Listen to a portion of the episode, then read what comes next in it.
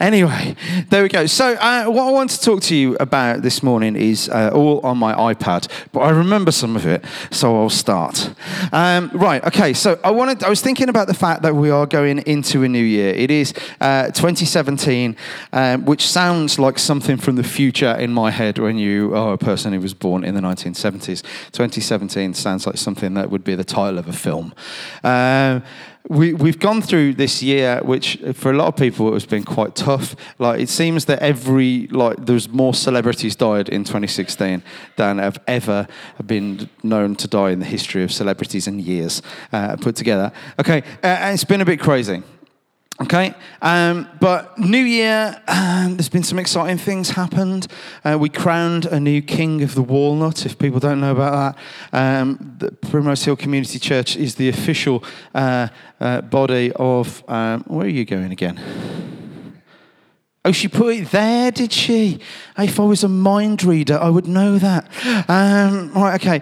Um, Primrose Hill Community Church is the, uh, uh, this is the official kind of governing body uh, of the International uh, King of the Walnut Association. Every year at our church New Year's Eve party, we play this game called King of the Walnut.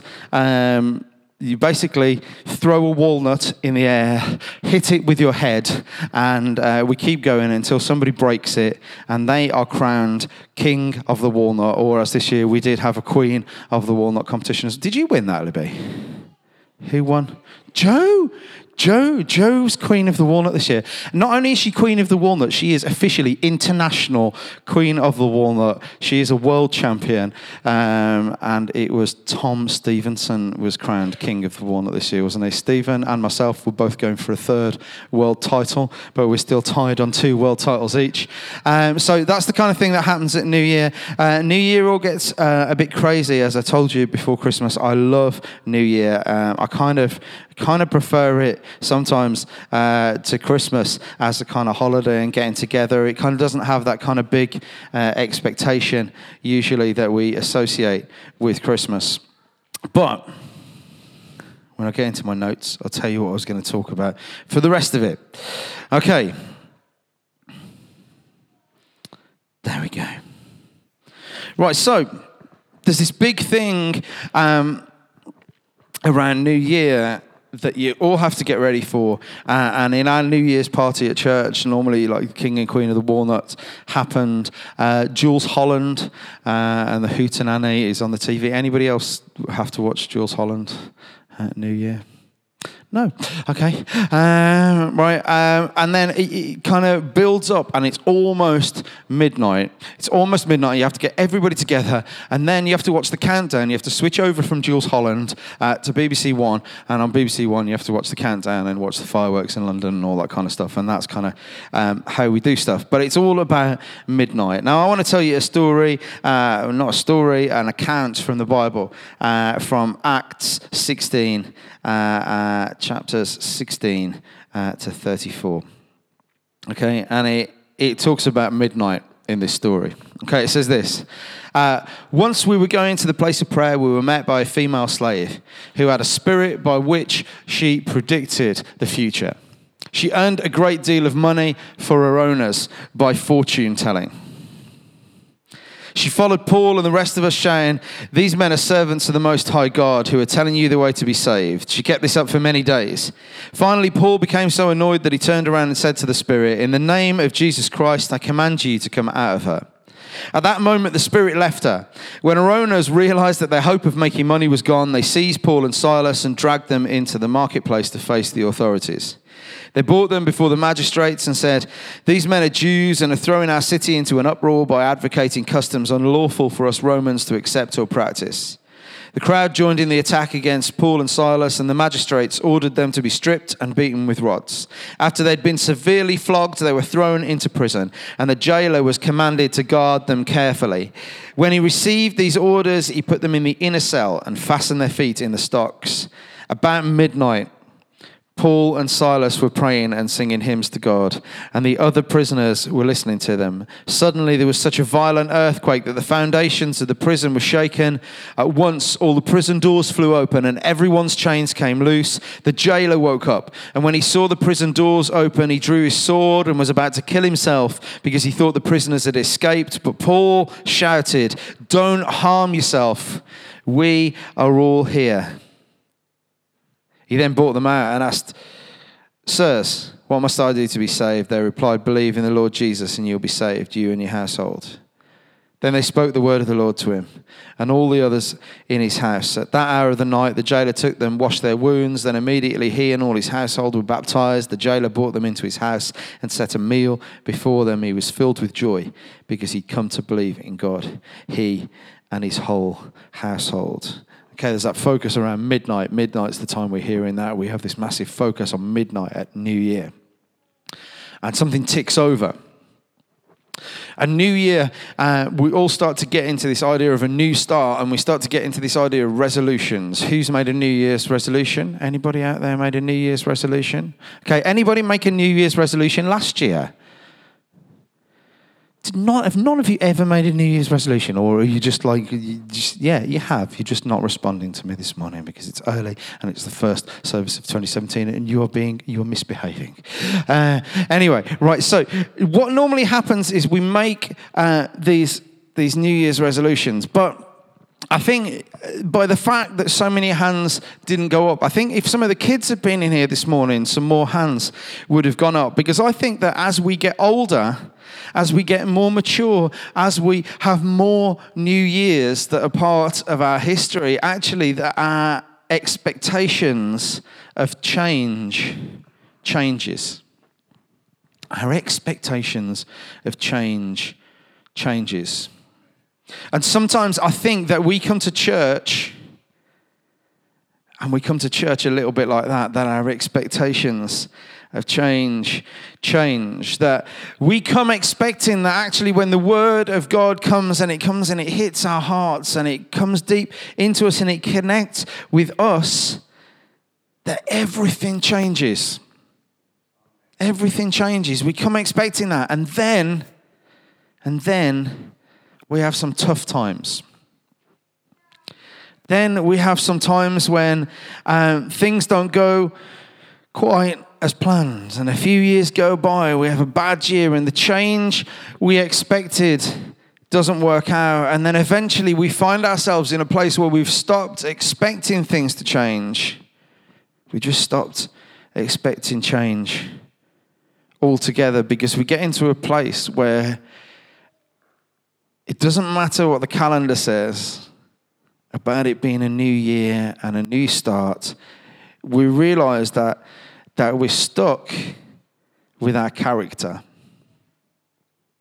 And we're stuck with who we've become. And the same disconnections, the same things that cause us to fall short of the things that we said we'd do last year when the clock ticked over or the calendar changed are still buried deep inside of us in our soul.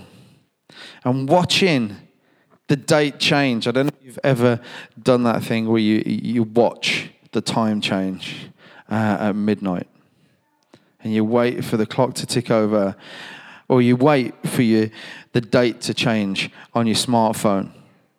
Yeah? But when that happens, it doesn't change what we're carrying inside of us, and we end up getting disappointed. Do you know what? There's a word in the middle of that um, reading that I read to you just at the start of when I was speaking, and it says, suddenly. And there's a change. Suddenly, there's a change. And we read scriptures like this, we read passages like this, and maybe when we do it, it awakens a hope that's in us. Maybe it awakens that hope and that expectation that things can change and things can get better.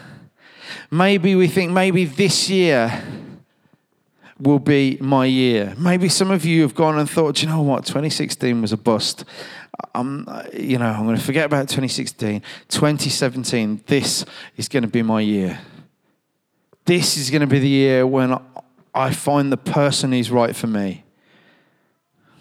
This is going to be the year when I sort out my debt problems. This is going to be the year when I get out of the situation I'm in with work and I find myself in a place where I want to be and I get my dream job. This is going to be the year when everything goes right. This is going to be the year when I get control of my temper. This is going to be the year when my relationships with people improve. This is going to be the year when I stop letting myself down with people and I actually start to be who I want to be rather than what I'm portraying. Maybe this is going to be the year and that, that hope is awakened in us. And then we start to get this sense of momentum. Okay, momentum's a force about when something's going and traveling. It has an amount of force that it carries into things. Okay, I was watching the NFL last night. One of my favorite things that I love to watch is, is the running backs. And, and for those of you who don't know about American football, uh, you've got the quarterback who throws the ball forward and tries to get the ball sent down the field. You've got a running back who tries to do that by battering his way through the opposition defense and smashing his way through and running the ball on further down the field to gain something. And when you see that guy take the ball from the quarterback out of his hand, he doesn't do it at a standstill and start going. He comes running in and he carries his momentum and he takes the ball in his hand and he uses that momentum to smash into the defensive line that's in front of him and try and smash his way through. And we start to think we've got momentum. And our hope builds up again, and we think, I can do this, I'm going to do it. Oh, the momentum's with me. But do you know what? Momentum can change really, really quickly. Do you know when we make those plans that we're going to get really healthy? We're going to lose some weight. We're going to get fit. And then, yeah, me too, right? And then, right, we make these plans and then momentum can change and be and be just smashed out of the way really really quickly. Okay sean was telling me he can't do his skipping because he's hurt himself. Um, right okay it's very manly skipping of course. Right now i can't i can't play football. And i can't exercise at the moment because i have a problem with a knee injury. Everything seemed to be going really well. I'd gone from that point where i tipped over from being the oldest guy in a young football team to being like able to be a young guy in an old man's football team. All right, okay? All right. I was playing football. We'd been playing five-a-side. I'd been getting fit again. We played an 11-a-side game. 11-a-side game. Everything was going quite well. I actually felt like I was a decent footballer uh, for once in my life. And then uh, I got hit on the side of the knee, and I had this injury, which a lot of you know, where my knee just kind of wobbles and pops out, uh, and it's appalling. Those of you who were there, don't burst my bubble and tell me I was playing rubbish up until that point. Anyway, Christopher, Adrian, Stephen.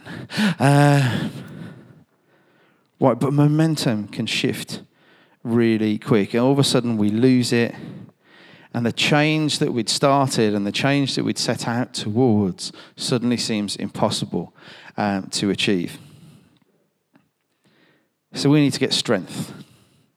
We need to get strength. And we need to start to push back again. Paul and Silas, in this account that I've read to you, they've got great great ministry momentum going on. Okay?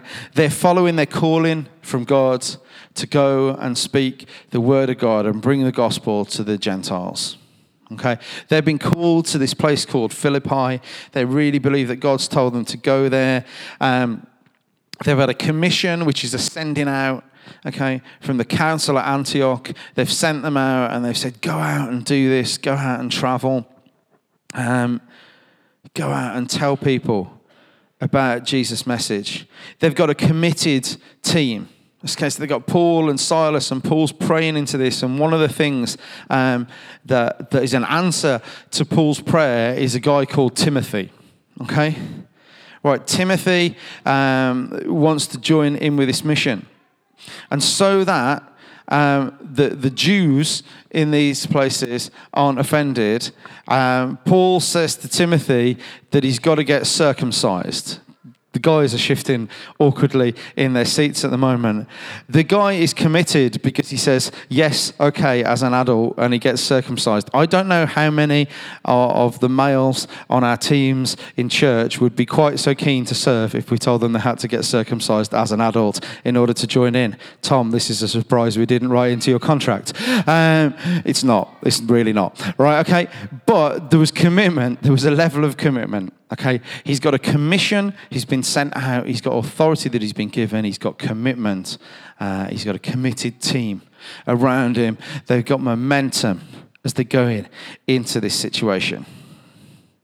And then as they go, and they go out to do what they're supposed to be doing, they come up against this first barrier. Okay, Acts 16, 16 to 18 just to recap on this bit, it says, Once when we were going to the place of prayer, we were met by a female slave who had a spirit by which she predicted the future. She earned a great deal of money for her owners by fortune telling. She followed Paul and the rest of us, shouting, These men are servants of the Most High God who are telling you the way to be saved. She kept this up for many days. Finally, Paul became so annoyed that he turned around and said to the Spirit, In the name of Jesus Christ, I command you to come out of her. At that moment, the Spirit left her.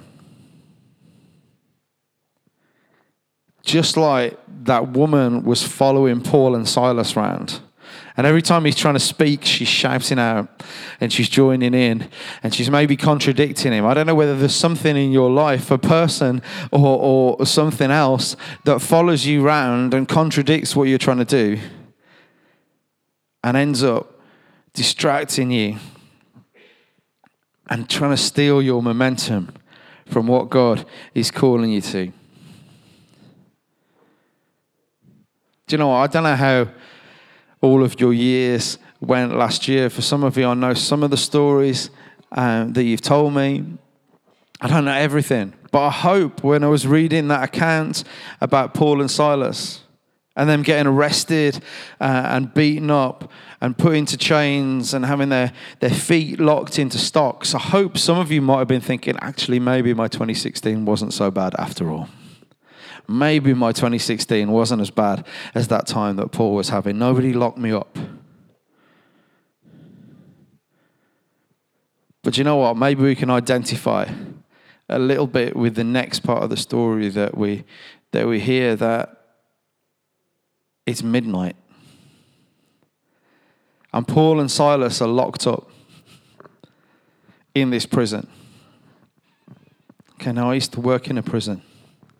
Okay, and I know some of you have visited and, and done uh, work in prisons. Uh, the prisons that we know, they're not particularly nice places to be, and I certainly wouldn't want to be uh, in one of them. You might see things in the media that try and tell you how prisoners get it easy.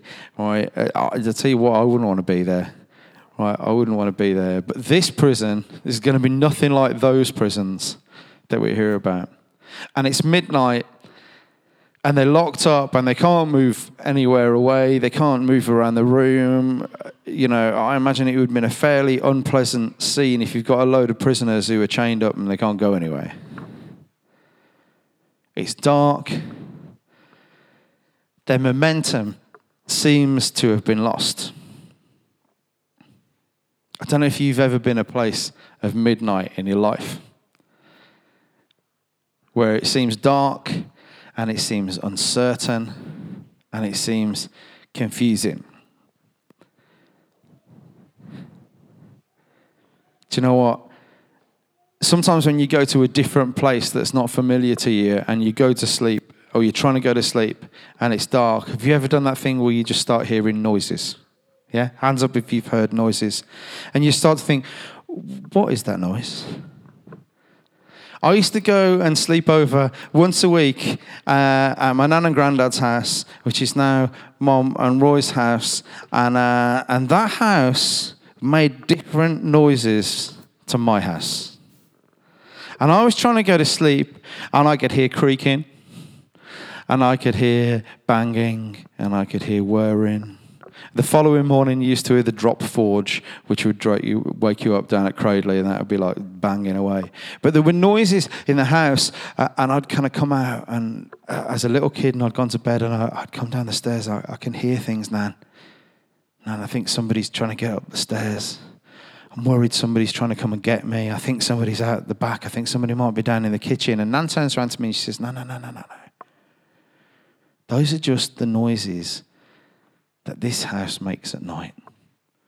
Those are just the nighttime noises that happen in this house. And do you know what? Sometimes our lives follow that track of those nighttime noises. That the things that we could drown out by being active in the daytime and the light, when we try and go to sleep, when we lie down in bed at night, the noises and the voices and the thoughts that were easy to deal with in the light, we can't get away from them at midnight. We can't get away from them in the dark. It sounds different at midnight, in that time of darkness, that time of confusion. We can't get comfortable. Maybe we can't sleep. I know sometimes I struggle to sleep and then kind of I'll end up getting up. And uh, sometimes you know getting up a little bit loudly and moving around and huffing and breathing loudly to see whether Ruth's awake and whether she'll say what's the matter? But normally she's not so I just have to get up and get on with it or something I'll go off and make a, a drink and come back and try and get to bed. But do you know if you've ever had something that's going over and over in your mind and you're trying to go to sleep, it's a nightmare, isn't it? I played in a cup final once uh, for the team I used to play football for. Uh, we had an amazing match. We played an amazing match. Chris uh, was voted man of the match. Uh, all and the top five people who were down for man of the match were from our team, but we lost the game. Now, during that game, okay, during that game, right before the end of the game, I had a run. What I was doing in the opposition box, I don't know because I was a left back. I had a run and a ball came across from a guy called Stephen Cockcroft. Okay, it was at Halesowen Town's ground. Okay, it came across. He whipped it in from the corner. I can still see him now in front of the Harry Rudge stand. Okay, the ball comes across, and and I tried to get to it. It's beat the keeper. It's coming across. There's only me in the box. Everybody else must be lying dead with cramp on the floor somewhere at this point, and my legs feel like they're made out of lead. And I stretch and I stretch, and literally the ball like went past my foot by about that far. I could have equalised if my studs had have been a centimetre longer. That's what I reckon.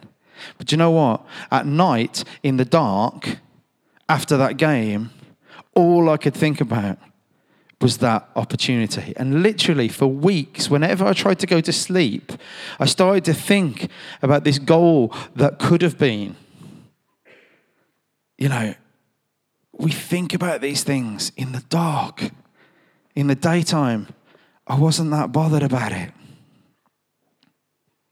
Paul and Silas find themselves in this situation, locked in chains, in the dark. So, what do they do? What do they do? They start to sing. They start to sing. They don't just start to sing something that's a popular tune or, or just catchy. What they do is they start to sing hymns, songs of worship to God. They start to sing worship to God at midnight, in the darkness, in the confusion. How do they do it? What makes this midnight difference? What makes it different to our situations? What enables them to go and sing to God in the middle of this problem where they've been locked up? I think it's this. I think it's to do with this one word, and it's memorize. Turn to the person next to you, and say, memorize. Memorize. Do you know what? Paul had sung these hymns of praise so much in the light and in the day that when it came to the night time, he could sing those songs at midnight. The songs of praise, the songs of worship were in his heart because he'd memorized them. He could sing them at midnight. Do you know what? Last night I was up watching Seahawks uh, win their first playoff game uh, of this season, the postseason uh, in the American football, uh, and the game started at about quarter past one. So uh, I was kind of stumbling up to bed, like half awake, at like half past three in the morning. Now, if I had gone into our bedroom, uh, and uh, Ruth sleeps nearest the door, so I'd have to go all the way around the bed. And if I had turned the light on, when I went into that room, I would guarantee that I would either not be here this morning or I would be here with a black eye. All right, okay? All right. If I walked into my room at half past two and turned the light on, um, I would have been in real trouble. But do you know what? I could get to my side of the bed in the dark because I know how to get there in the light. In the light, I know where I've got to walk so when it's in the dark, I can cope. Yes, if I leave my trainers at the end of the bed, I might twist my ankle, okay, and fall over. But I didn't. I've been quite good at not leaving my clothes on the floor. Um, you know, I'm a man of a certain age. We find, gents, that we have to get up in the night to go to the toilet sometimes because our bladder is not what it once was.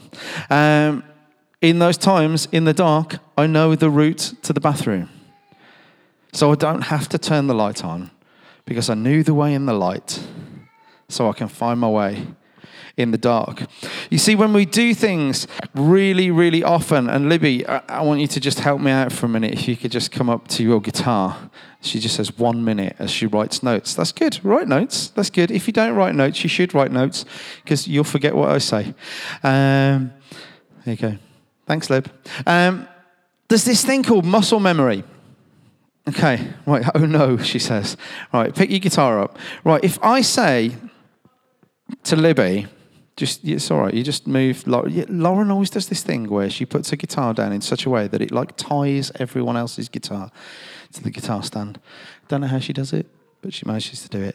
Right, if I say to Libby, in the same way that I said to this to Andy or other people that play guitar or instruments, if I say, Libby, play me a G chord, you have to play it, yeah. Okay, and a D, and an E minor, and an F, and a C, and an A minor, and a B minor seven. Okay. Libby doesn't have to think to herself I must put this finger on this string, and this finger on this string, and this finger on this string in this fret, and I must hit the strings in this way because what she's done over the years of playing guitar is developed something called muscle memory.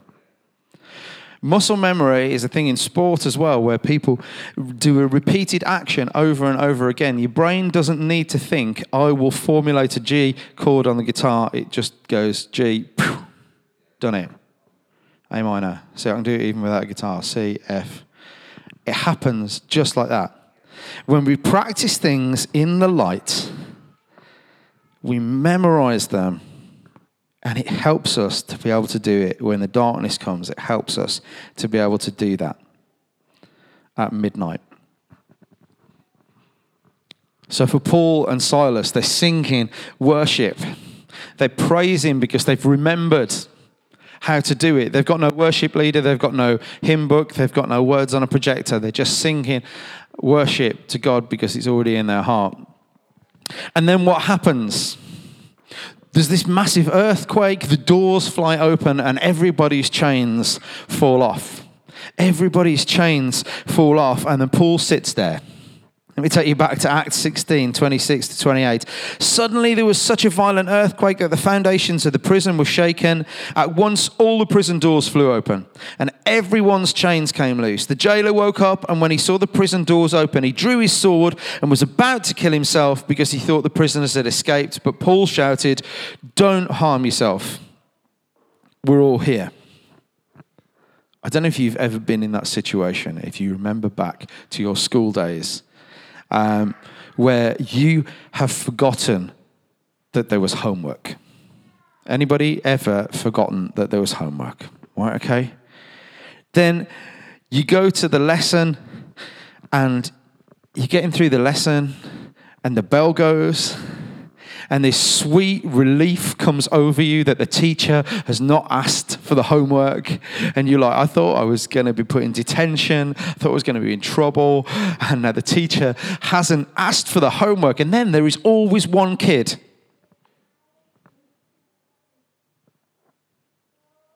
Sir,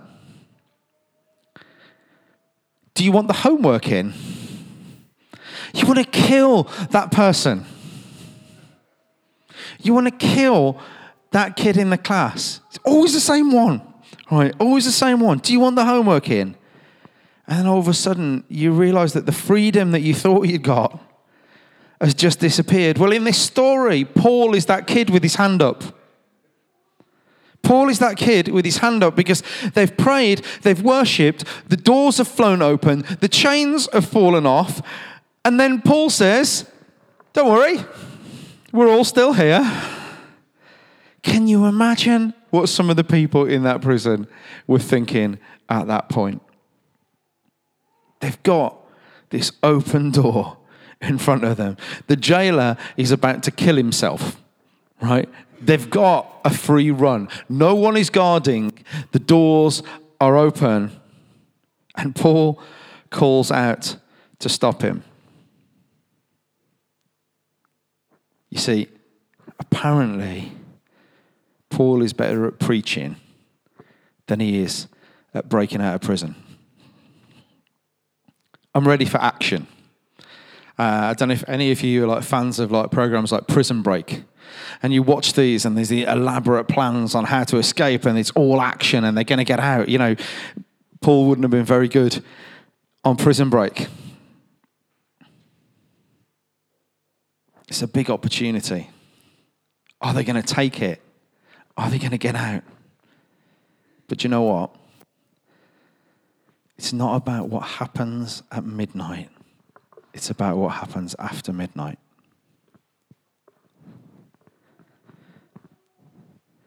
It's the song that Paul had got in his heart before midnight that gives him the strength to sing it at midnight. And the way that Paul goes through midnight is what gives him the authority to share the message that God has given him after midnight. You know, why were you singing and praying? Why were you singing and praying at midnight if you're just going to stand there when the doors fly open? Or maybe Maybe Paul has got the kind of faith that's not just believing for an opportunity to escape. Paul has got the kind of faith that is believing for an opportunity. And when we think about New Year and we think about new starts, what we're actually normally thinking about is an escape. And we're thinking about a situation that we want to get out of. We just want to get out of the debt maybe that we're in. Maybe we want to get out of the, the negative relationships that we find in ourselves surrounded by. We want the escape. God, get me out of this situation. But do you know what? Paul didn't go to Philippi to escape. Paul went to Philippi to bring the word of God in we see an open door to escape. Paul saw an open door for the gospel, for the good news, Jesus. There's an open door for you at the start of 2017, but it's not a door for escape. It's a door for opportunity because it's not just that we made it through midnight, it's how we made it through midnight. It's not that I made it, it's that I made something out of it. Do you know what? We do that thing. Well, I don't do that thing. Ruth does this thing because it's really cheesy that whenever she sees anybody just before New Year, and she's not going to see them on New Year's Eve, she goes, See you next year. Has anybody, has Ruth said that to anybody? Yeah, I'm sure she, yes. There you go. Right, okay. All right, see you next year. Or you leave a New Year's party and you know you're going to see somebody uh, later on New Year's Day, and you, you, know it's like really early in the morning, but you say, "See you later today." You know, say, "See you in the morning." You say, "See you later today." You see, when the clock ticks over, midnight becomes morning, and it might still be dark, but midnight is morning. And what if the only difference? Between midnight and morning is how we choose to see it? What if the only difference between midnight and morning is how we choose to see it? And maybe as we go through these midnight times in our lives, these times of darkness and confusion, then maybe what we need to do is wave good morning to midnight.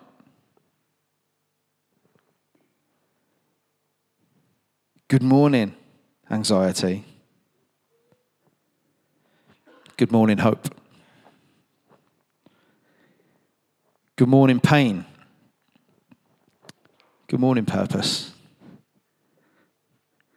Good morning, sorrow. good morning, strength.